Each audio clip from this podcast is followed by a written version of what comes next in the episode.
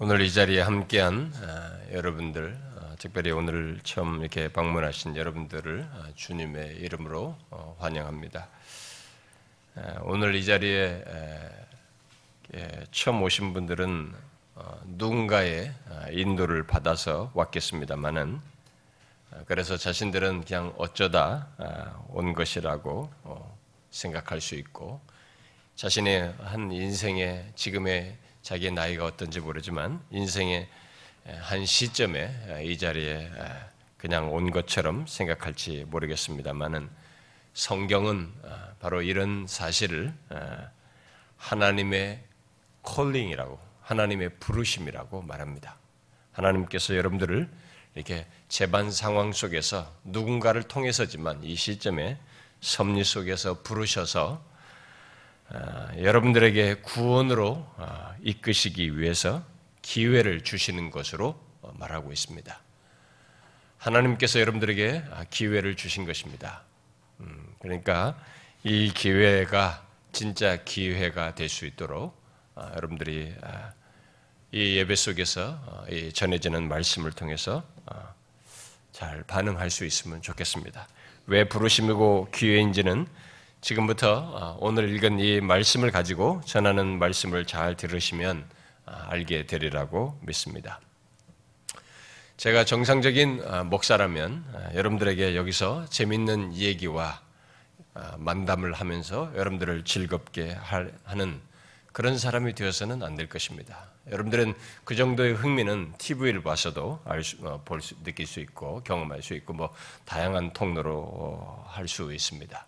제가 정상적인 목사라면 아, 아, 그런 재밌고 여러분들을 기분 좋게 하는 아, 그런 얘기가 아니라 생명과 관련된 내용을 해야 마땅합니다. 성경은 바로 그것을 말하고 있고 그래서 우리들의 생명과 관련한 곧 구원과 관련된 말씀을 전하는 것이 제가 목사로서 마땅히 해야 할 일이라고 믿습니다. 그래서 저는 이 시간에 여러분들이 어떻게 받아들이든 간 저는 성경에서 말하는 구원에 대해서 여러분들이 생명을 참된 생명을 얻는 문제를 어, 전하고자 합니다.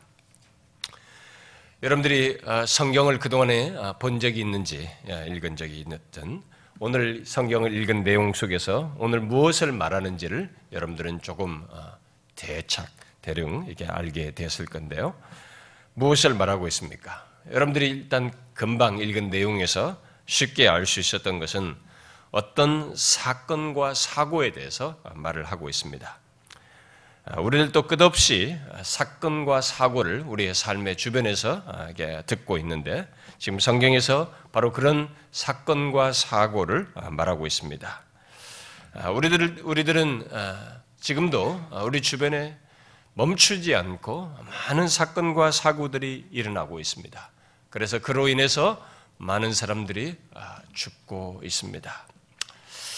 아, 그런데 오늘 읽은 말씀은 단순히 사건, 사고에 대해서 말하지 않고 그런 사건과 사고 속에서 살아가는 우리들이 놓치고 있는 아주 중요한 사실을 예수님께서 직접 말씀해 주신 내용입니다. 도대체 우리들이 무엇을 놓치고 있다는 것인가? 여러분, 인생의 횟수가 얼마 되든 여러분들이 10년을 살았던 20년을 살았던 50년을 살았던 살아온 날 동안에 우리는 주변에서 수도 없이 많은 사건과 사고에 대한 얘기를 듣고 있습니다. 그러나 그런 사건과 사고를 들으면서 우리들은 그때 과연 예수님께서 말씀하시고 있는 이 중요한 사실을 알고 아, 아, 지내는지 우리가 이제 생각해 봐야 됩니다. 과연 우리들은 무엇을 놓치고 있다는 것인가? 실제로 이 땅을 사는 거의 모든 사람들이 놓치고 있는 중요한 사실이 있습니다.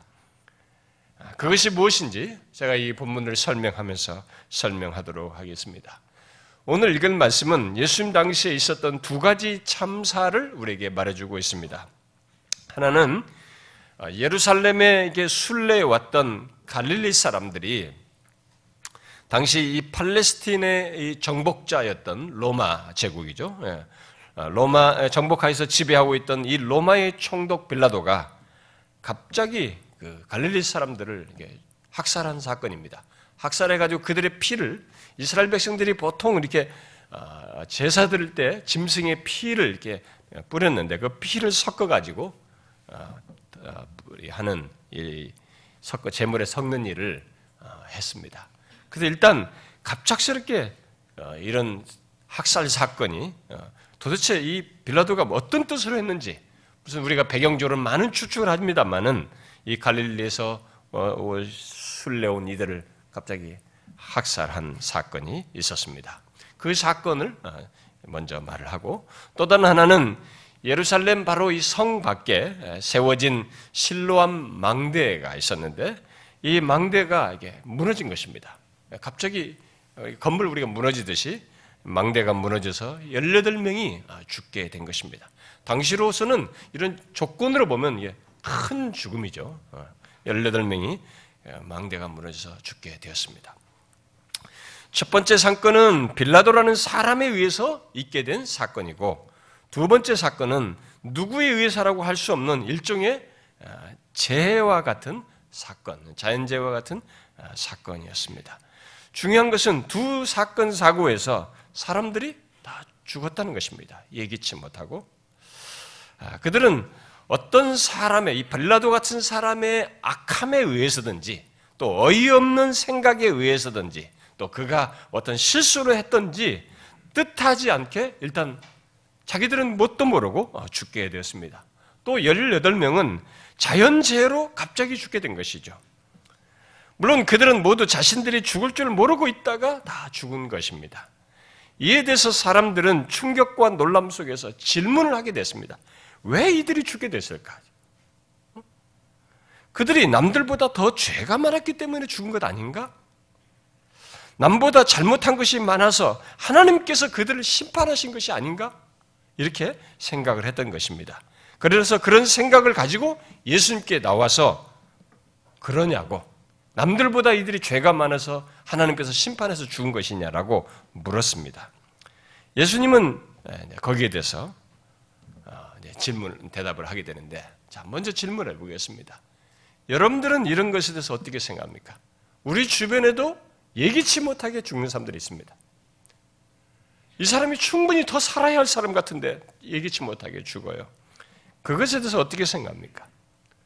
혹시 우리들도 사람에 의한 사건과 예기치 못한 사고 속에서 나는 운전을 정상적으로 하고 있는데 저쪽에서 음주운전자가 와서 들이박아가지고 가족들이 몰살한다든가 이건 완전히 정말로 상상할 수 없는 일입니다.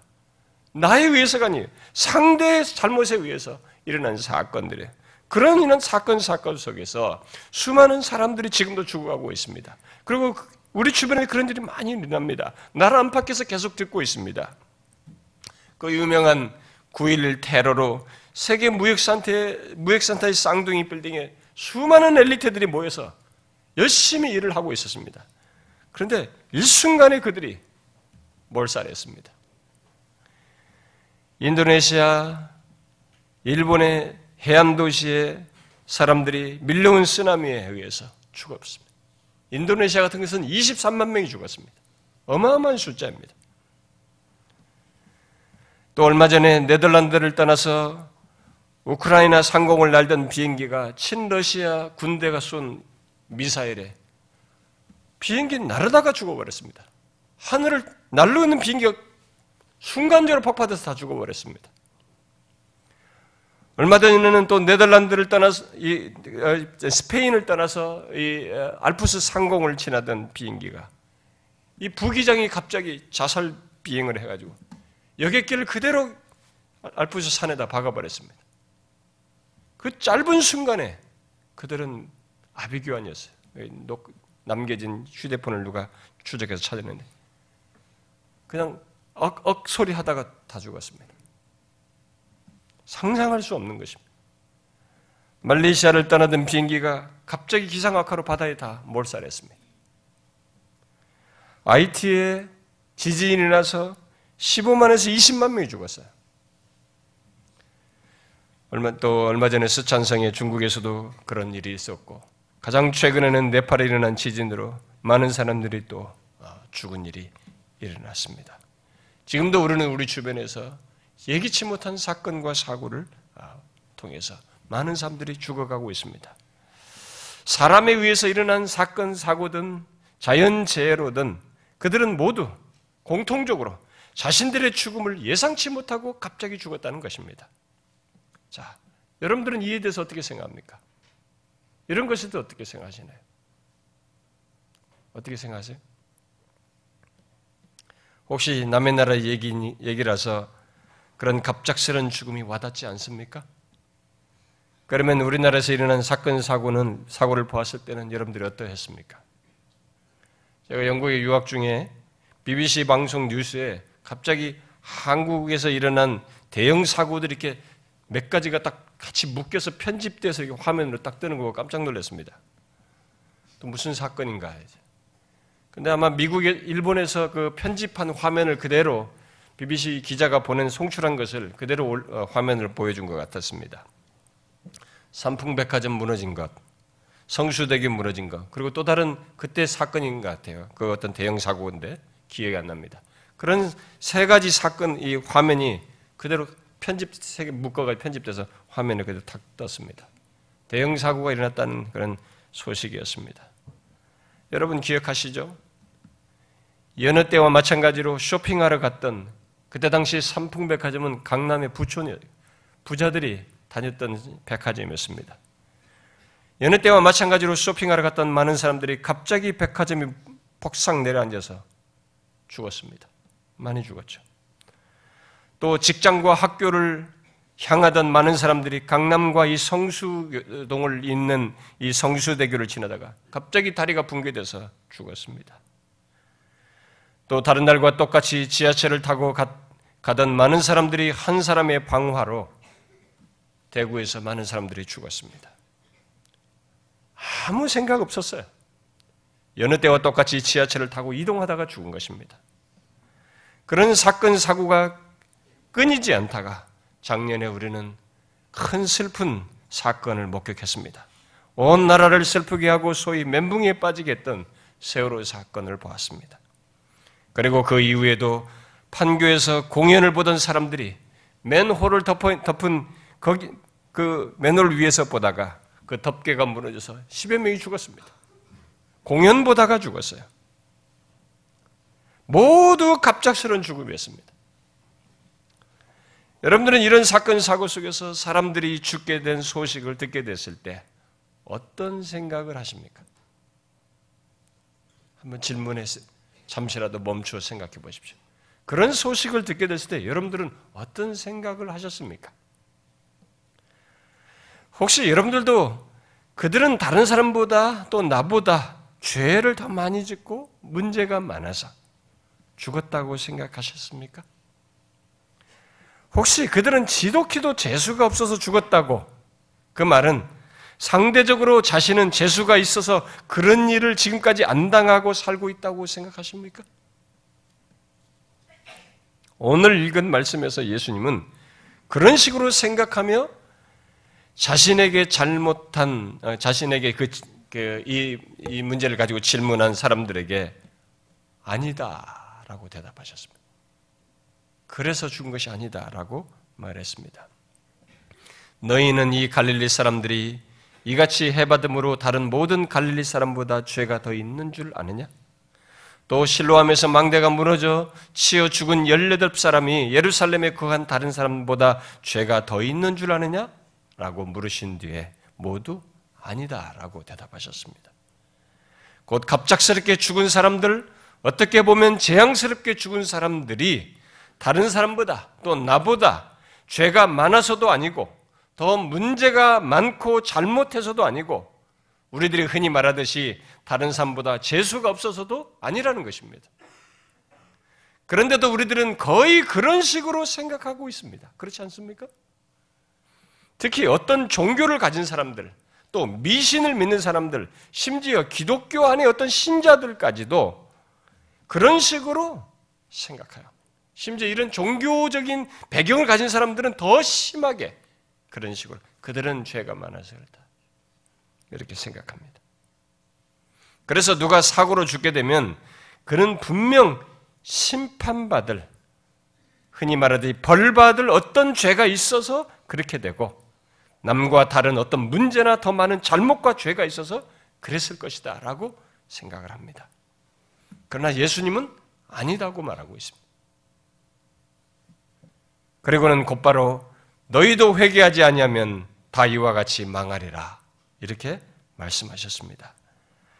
우리의 예상으로는 아니라고 말을 했으면 곧 그들이 더 죄가 많아서가 아니라면 그들이 왜 그렇게 죽었는지 좀 우리가 이해할 수준의 어떤 얘기를 답을 해줄 것을 기대했는데 예수님은 그렇게 말하지 않았어요. 바로 죽은 그들이 아닌 너희를 이렇게 얘기하시면서 우리 자신을 먼저 생각하도록 하셨습니다. 이것은 먼저 우리들이 다른 사람들에게 일어난 사건, 사고, 곧 다른 사람들의 죽음에 대해서는 예민하게 반응하며 정작 자기의 죽음의 죽음과 함께 죽음과 이런 자기가 망하는 문제에 대해서는 생각지 않고 있다는 것을 일단 지적해 주시는 말씀이에요. 우리는 이것을 먼저 잠깐 생각해 봐야 됩니다. 실제로 우리들이 그렇지 않습니까? 앞에 열거한 사건 사고에 대해서 우리는 나름의 해석, 분석, 그리고 동정, 심지어 눈물까지 흘리면서도 정작 자신의 죽음과 망함에 대해서는 생각지 않습니다. 자신도 갑작스럽게 죽을 수 있고 망할 수 있다는 것에 대해서 생각지는 않습니다. 사람들은 정확히 그렇게 하고 있어요. 이상하게도 남들이 죽게 된 것에 대해서 이런저런 관심과 말 그리고 동정을 하면서도 그처럼 자신도 죽을 수 있다는 것을 사람들은 그렇게 심각하게 생각지 않습니다. 그러다 보니까 제가 지금 옆에 이 얘기했어도 뭐 그런 거 생각 안 했는데 일어난 사건 정도로 취급해요. 그러나 예수님은 사건, 사고로 죽은 다른 사람들에 대해 관심을 갖고 묻는 사람들에게 질문을 바꾸어서 말씀하시면서 그렇게 비극적인 참사가 생기는 이유를 사실상 더 심도 있게 우리에게 상기시켜 주고 있습니다. 무엇입니까? 무엇이 그런 모든 참사의 원인이라는 것입니까? 그것은 그들도 죽었듯이 너희도 죽는다는 것. 다시 말해서 사람은 모두 예외 없이 죄로 죽음을 피할 수, 죄로 말미암아 죽음을 피할 수 없다는 사실, 그런 존재라고 하는 것을 말해주는 것입니다. 너희도라고 딱 내용을 바꿔서 얘기할 때 예수님께서 지금 말씀하신 건 그거예요. 그 사람들이 갑자기 죽었던 것처럼 어쨌든 그들이 죽었듯이 너희도 죽는다는 것. 그렇게 예외 없이 죄로 말미암아서 우리들은 죽어야 하는 존재라고 하는 것. 이것을 말씀해 주시고 있는 것입니다. 이렇게 죽든 저렇게 죽든 갑자기 죽든 더 살다가 죽든 사람은 모두 죄로 죽어야 한다는 것입니다. 그런데 그 사실을 우리들이 어디서 가장 실감하며 실감나게 보고 느끼느냐? 어디서 느낄까요? 여러분, 어떻게 죽든 간에 우리들이 모두 죽어야 된다는 것, 특별히 내가, 나도 저렇게 죽어야 한다는 걸 어디서 내가 가장 실감나게 느낄 수 있을까요? 모든 죽음에서 어느 정도는 다 느낄 수 있습니다. 그러나 가장 실감나게 느끼는 자리는 어딘 줄 아세요? 우리들이 이 세상에서 보는 모든 참사들, 곧 예기치 못한 사건, 사고로 사람들이 죽는 것은 한 가지 사실을 말해줘요. 우리는 모두 죽는다는 것. 아무도 죽음을 피할 수 없다는 것. 바로 그것을 말해줍니다. 그런데 그것을 늙어서 죽을 때는 상대적으로 덜 느껴요. 그러나 그 누구도 예상치 않을 때, 그러니까 충분히 더 살 수 있을 것이라고 당연히 생각했는데 갑자기 죽게 되었을 때 우리는 그때 반드시 죽는다는 사실을 실감나게 생각해요. 그것도 내 가까이에서 일어났을 때 우리는 그것을 생각하게 됩니다. 우리는 늙어서 죽는 것을 볼 때는 반드시 죽는다는 것을 그냥 조용히 수용합니다만은 더 살 수 있을 것이라고 생각했는데 그리고 전혀 예기치 못해. 지금 누구를 만나러 가는 자리예요. 비행기 타고 지금 멋진 여행을 하고 있어요. 배를 타고 아름다운 추억을 갖고 그런 좋은 재미를 생각하면서 출발하고 있어요. 오늘도 아침에 신나는 기분으로 가족들을 데리고 차를 몰고 어딘가를 향하고 있어요. 그런데 갑자기 죽은 것입니다. 이런 것을 우리가 보고 듣게 될 때 우리는 반드시 죽는다는 것을 절절하게 느끼게 되는 것입니다. 예수님은 바로 그것을 말씀하시고 있는 것입니다. 어린아이 때에도 죽음에 이를 수 있고, 한참 꽃을 피울 중고등학생 때에도 죽음, 죽을 수 있으며, 또 이제 막 결혼해서 하룻밤을 쉬고 신혼여행지로 가다가 죽을 수도 있는 것입니다. 그것도 내가 전혀 예상 못하고 있을 때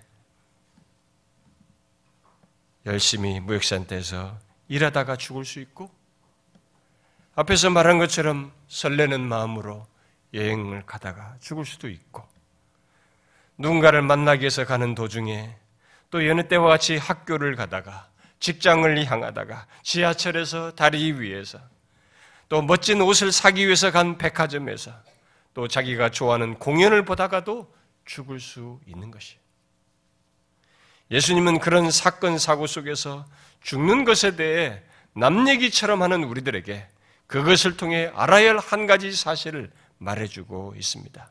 바로 너도 죄로 인해 그렇게 죽을 수 있고 그 죽음은 피할 수 없다는 것입니다. 예수님은 그 사실을 질문을 받고 말씀하시면서 아니다. 너희도라고 하면서 말씀하셨어요. 그러면서 예수님은 갑자기 죽은 사람들이 더 살지 못하게 되었다고 생각할 것이 아니라 곧 남들보다 못하다거나 비극스럽다고 생각할 것이 아니라 더 중요한 것을 생각하라고 하는 차원에서 만일 회개하지 아니하면 다 이와 같이 망하리라라고 말씀하신 것입니다. 우리가 이것을 이 시간에 기억해야 됩니다. 갑자기 죽은 사람들이 더 살지 못한 것을 우리가 아쉬워하고, 아, 너무 비극스럽다고, 또 뭔가 남들보다 뭐가 문제가 있네, 이렇게 생각할 것이 아니라, 지금 더 중요한 것은, 만일 회개하지 아니하면 다 이와 같이 망한다는 사실입니다. 도대체 무엇이 더 중요하여서 살아있는 자들에게 회개하지 아니하면 그와 같이 망한다고 했을까? 만일 사고로 갑자기 죽든 더 살다 죽든 죽는 것이 끝이라면 예수님은 회개해야 한다는 말을 하지 않았을 것입니다. 지금 뭔가 더 중요한 얘기를 지금 담고 이 얘기를 하신 것이죠. 그러면 도대체 무엇이 더 중요하여서 사고로 갑자기 죽은 자들을 뒤로 하고 너희도 회개하지 아니하면 망한다라고 한 것입니까? 그것은 갑자기 사고로 죽든 더 살다 죽든 사람은 모두 반드시 죽지만 그것이 우리의 끝이 아니기 때문에 그렇습니다. 예수님께 물은 사람들은 사고로 갑자기 죽은 사람들을 가지고 말했지만 예수님은 누구나 죽는 죽음 그 이후의 것을 생각하시고 회개하지 아니하면 망한다라고 말씀하신 것입니다. 여러분은 예수님의 이 말씀을 이해하십니까? 우리들은 모두 젊은 나이에 죽는 것을 아쉬워합니다. 제가 지금까지 사역해 오면서 젊은 친구들이 저와 최소한 이 교회에서 만나서 교회에서 알았던 젊은 친구들이 몇 사람이 죽었어요. 상대적으로 더 아쉽습니다. 나이가 늙어서 그가 수명 다 살다가 돌아간 것에 대해서는 그냥 일반적인 기억으로 남아 있어요.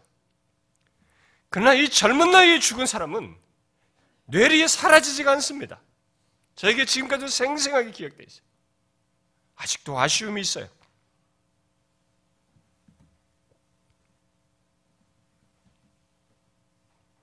우리는 모두 그런 생각을 갖습니다. 젊은 나이에 죽은 것을 아쉬워합니다. 또 사고로 더 살 수 있는 사람이 빨리 죽었다고 더 슬퍼하게 됩니다. 그리고 그래 놓고는 정작 자기 자신에 대해서는 언제나 늙어서 죽는 정도로만 생각을 해요. 그러나 예수님께서 그것을 차단하고 있습니다. 회개하지 아니하면 이라고 이렇게 말씀하시면서 결국 이렇게 말씀하신 것은 그런 죽음 이후를 생각하시고 만일 회개하지 아니하면 결정적으로 망하는 것에 결정적으로 망하는 것에 해당하는 무엇이 있다는 것을 말씀해 주시고 있습니다. 성경은 우리들이 어떤 식으로 죽든, 곧 교통사고로 죽든, 비행기 사고로 죽든, 다리가 내려앉아서 죽든, 무역센터에서 일하다 죽든, 아니면 수명 장수하다가 죽든, 우리 모두가 이르게 되는 그런 육체적인 죽음은 궁극적인 끝이 아니라는 것을 분명히 말하고 있습니다. 이렇게 말하고 있습니다. 한 번 죽는 것은 사람에게 정해진 것이요. 그 후에는 심판이 있으리니 이렇게 말합니다. 그 말은 육체적인 죽음 이후에 영원한 생명을 얻든지 둘째 사망, 곧 두 번째 죽음으로 말하는 영원한 형벌에 이르든지 궁극적인 끝이 있다는 것을 심판이라는 말로 말해준 것입니다. 그래서 오늘 읽은 말씀에서 예수님은 살아있는 자들에게 회개해야 한다. 그것이 없으면 망한다 라고 말씀하신 것입니다. 여기 망한다는 것은 사고로 죽든 장수하다 죽든 누구나 이르게 되는 죽음을 말하는 것이 아닙니다.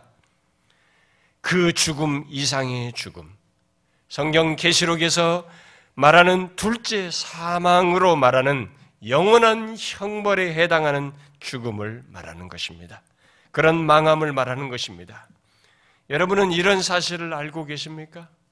우리에게 육체적인 죽음 이상의 죽음이 있다는 것을 알고 있습니까? 여러분들은 한 번이라도 이런 것을 들어보셨습니까? 또 진지하게 이런 것을 생각해 보셨습니까?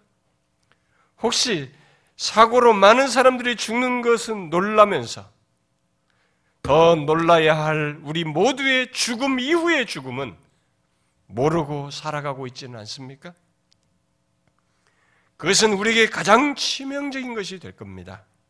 아니에요. 우리들이 살아있는 동안 회개하지 않는다면 우리는 그 죽음과 함께 회개하지 않는 자신의 죄를 다루시는 하나님과의 결정적인 만남, 곧 심판받는 만남을 갖게 될 것입니다. 성경은 바로 그것을 한 번 죽는 것 이후에 있는 심판이라는 말로 말하고 있습니다. 이 심판은 회개하지 않은 우리 죄를 다루시는 하나님과의 만남을 얘기하는 것입니다. 그런데 우리에게 소망스러운 것은 바로 그 심판에서 살 수 있는 길이 있다고 오늘 말해주고 있다는 것입니다. 그게 뭡니까? 바로 회개하는 것입니다.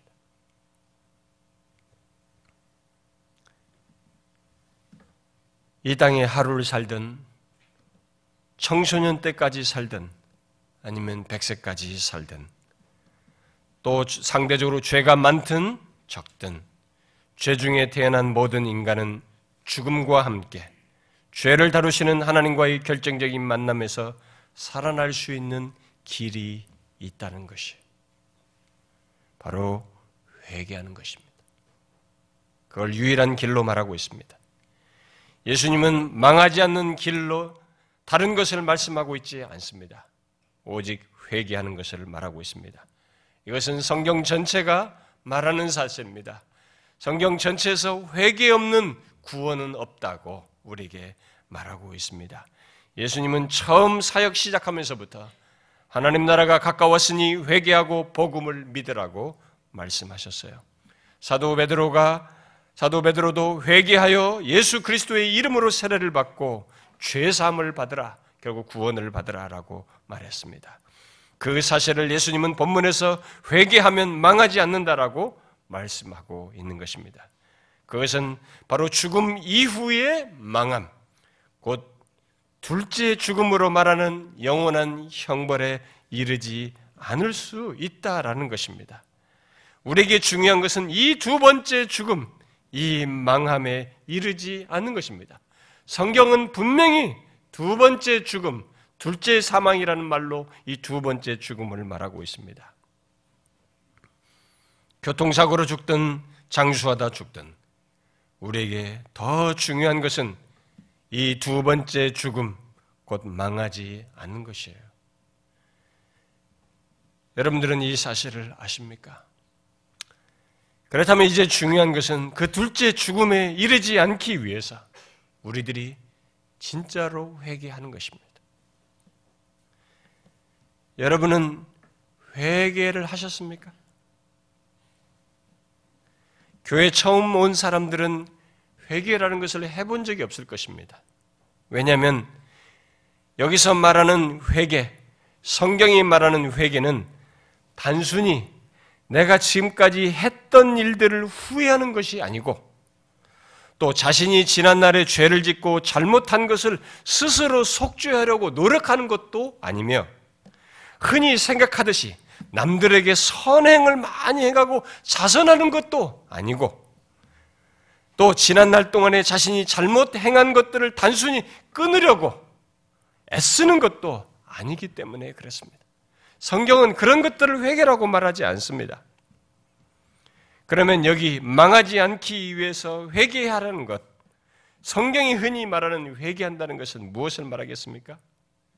가장 쉽게 말하면 돌이키는 것, 곧 하나님께 돌이키는 것을 말하는 것입니다. 그러면 하나님께 돌이킨다. 하나님께 돌아선다는 것은 구체적으로 무엇을 말하겠어요?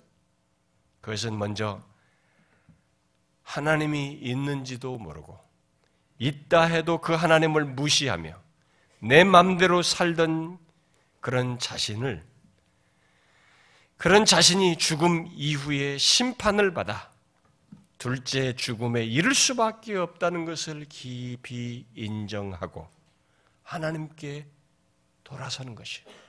하나님께로 향하는 것입니다.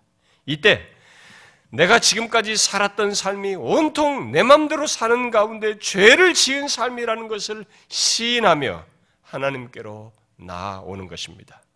그리고 더 나아가서 그 모든 죄로부터 구원받기 위해서 우리의 죄를 지시고 십자가에 달려 죽으신 하나님께서 구원의 길로 제시하신 바로 그 예수 그리스도 바로 우리의 죄를 지시고 십자가에 달려 죽으셨다가 3일 만에 부활하신 바로 그 예수 그리스도를 그 구원의 길을 받아들이는 것. 그 예수 그리스도를 자신의 구원주로 믿는 것입니다. 이게 하나님께 돌아선다라는 얘기예요. 하나님께 돌아선다는 것은 돌이킨다는 것은 단순히 교회당에 오는 것을 말하지 않습니다. 오늘날 교회들 속에는 그런 사람들이 많이 있습니다. 아닙니다. 회개한다는 것, 곧 하나님께로 돌아선다는 것은 지금 말한 대로 자신이 둘째 사망에 이를 수밖에 없는 자인 것을 인정하고 그렇게 만든 자신의 죄를 고백하며 그 모든 죄로부터 구원하기 위해 십자가에 달려 죽으신 예수 그리스도를 자신의 구원주로 믿어야 합니다. 예수님은 오늘 읽은 말씀에서 너희가 교회에 나오지 않으면 망하리라 라고 말하지 않았습니다. 또 교회 와서 열심히 봉사하지 않으면 망하리라 라고도 말하지 않았습니다.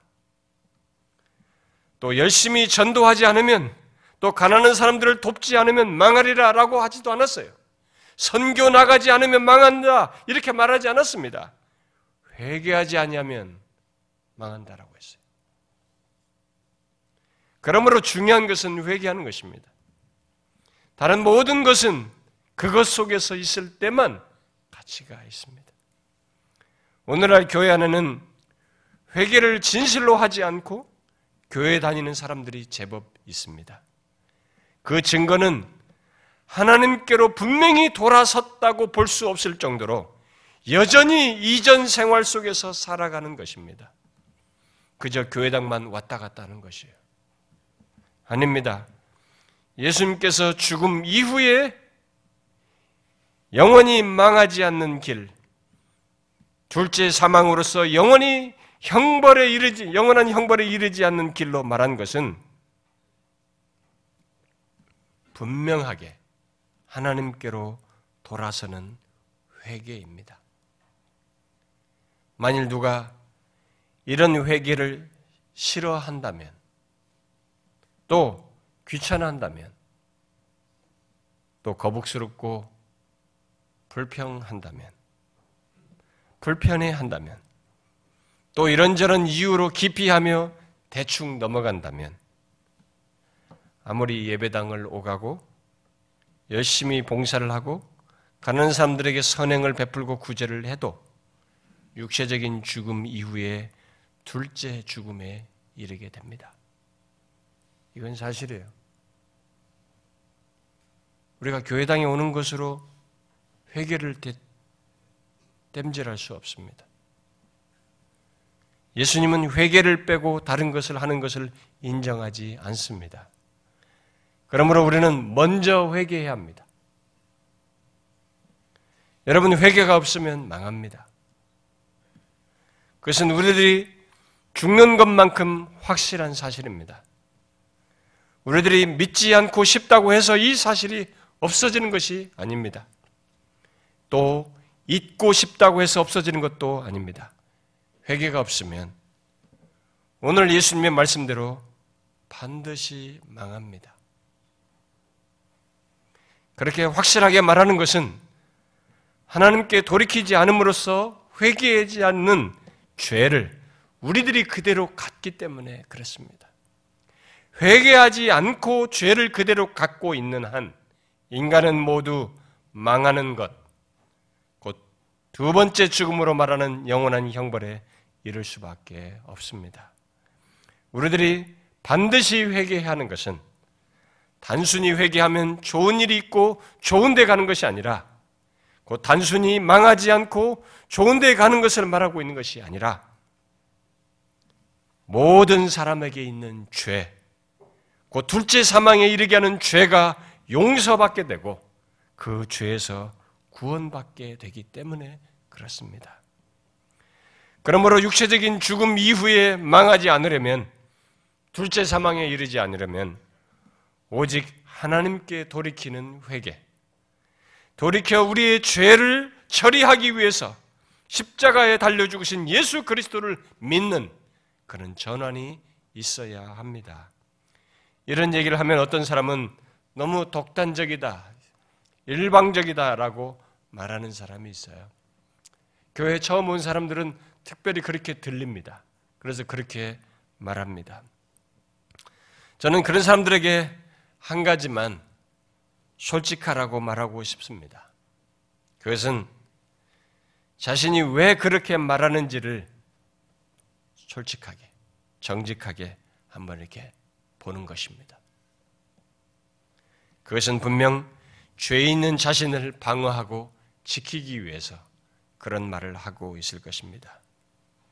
회개하고 싶지 않은 것이죠. 성경은 그것을 마음이 부패한 것이다 라고 말하고 있습니다. 그리고 자기를 부인하지 않은 것으로 말하고 있습니다. 구원을 받으려면 자기를 부인하는 회개가 있어야 하는데 그것을 안 하려고 하는 것이죠.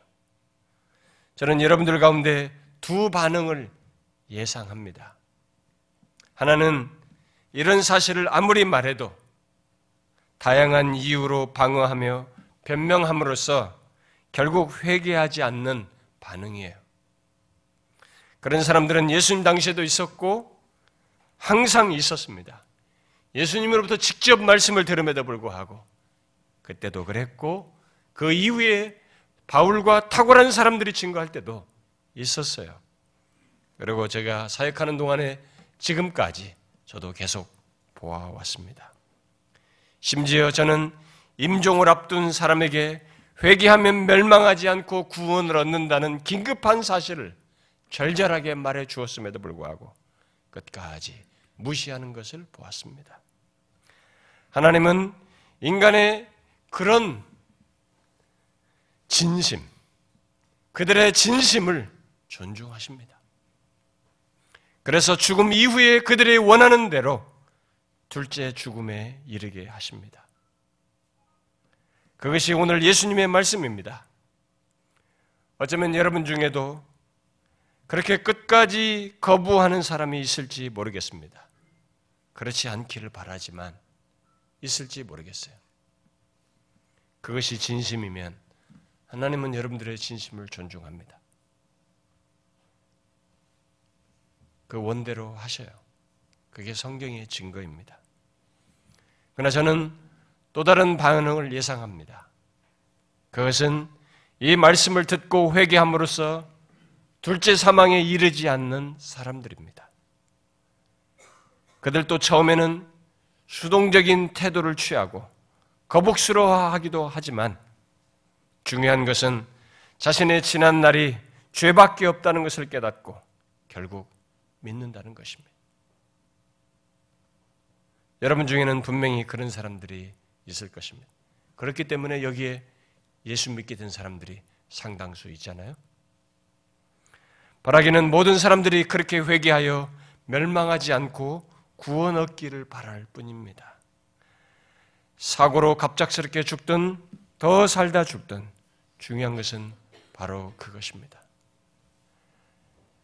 제가 젊으실 때30 초반 중반 때까지는 이 어린아이들이 타는 이 롤러코스터 이런 거 놀이기구 아주 재밌어 했습니다.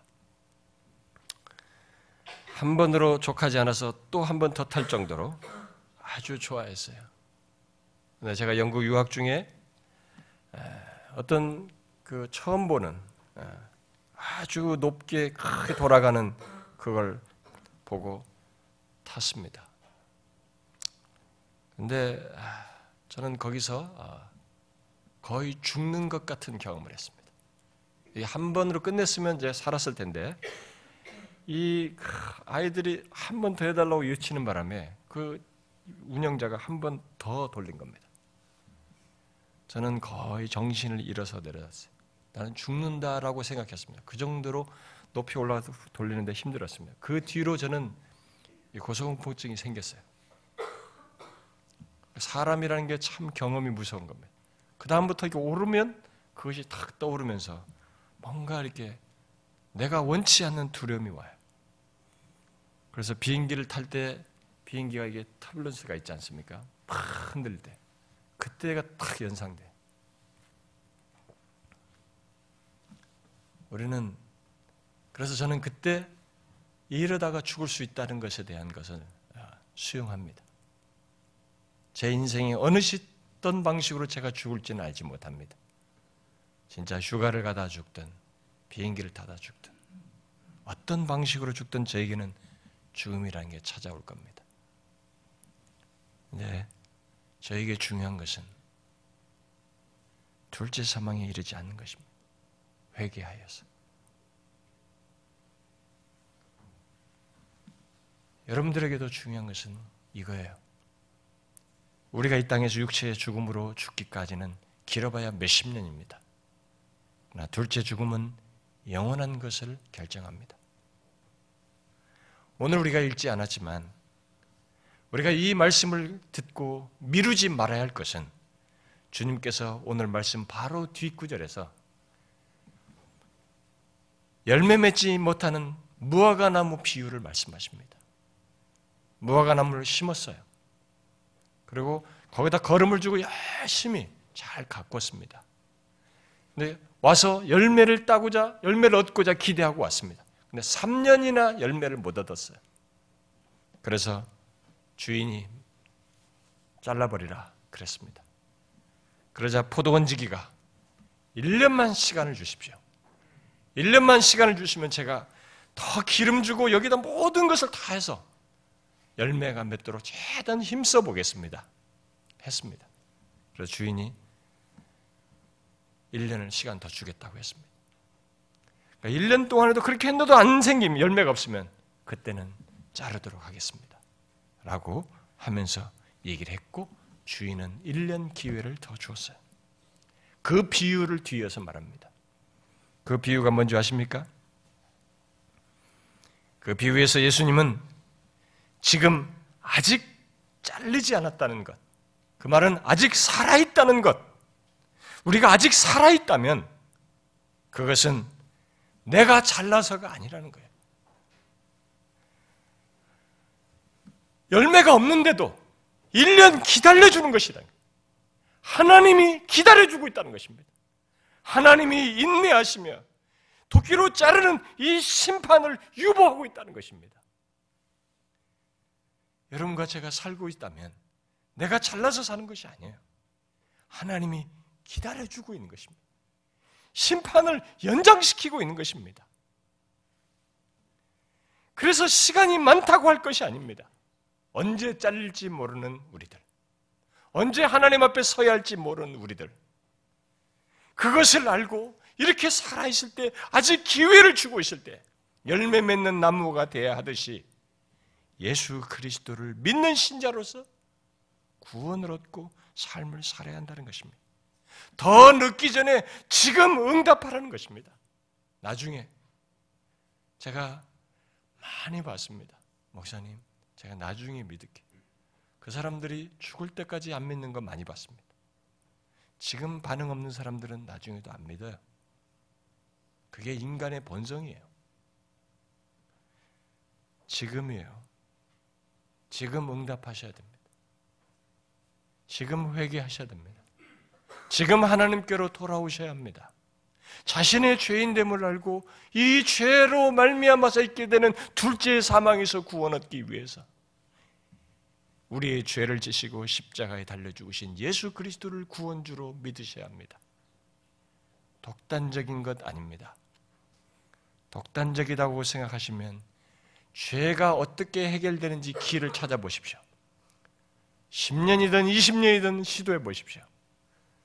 덮는 일은 있어도 마음 수련에 의해서 덮는 일은 있어도 죄 해결에 대한 내용은 여러분들이 인류 역사와 모든 책과 역사의 사건 속에서 발견하지 못합니다. 성경에서 그 사실을 말해주고 있습니다. 예수 그리스도가 말하고 있습니다. 여러분, 미루지 마십시오. 예수 그리스도. 회개하여 예수 그리스도를 구주로 믿으십시오. 그래서 둘째 사망에 이르지 않는 그런 구원의 복을 이 자리에 오신 여러분 모두가 얻기를 주님의 이름으로 축원합니다. 기도하겠습니다.